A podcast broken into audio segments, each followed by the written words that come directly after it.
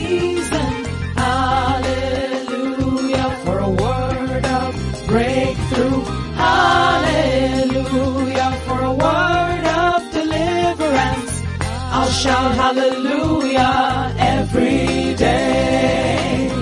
Welcome to Hallelujah Everyday Podcast. I'm your friend and host, Pastor Leke Toba. Today is Christmas Eve and of course a good morning to you and family. Child of God, God, praises attract attention while thankfulness brings a reward. You can't be a thankful Christian and be empty or stranded. No, never. Out of the abundance of the heart, the mouth speaks. Bible makes us understand that when you speak it out, you greet him into your life and situation.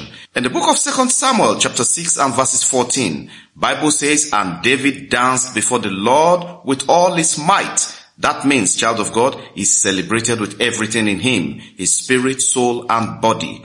This is a season of hallelujah, praising and thanking God. You must show gratitude without limits for what he did and what he is doing on your behalf and of course on behalf of your family.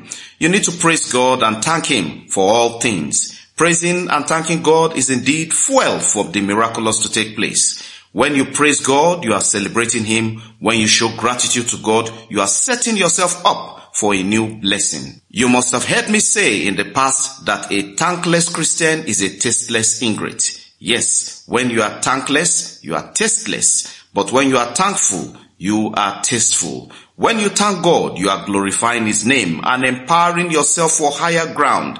If you want to see God in your situation, show Him gratitude. Gratitude puts to shame the works of the devil. Hear this. Gratitude is testimony, but when thanksgiving is engaged, multiplication sets in. Remember the story of the lepers in Luke 17 verses 11 through 19. Only one came back to give thanks to Jesus. Not only was he healed at first, but his thanksgiving made Jesus make him whole again.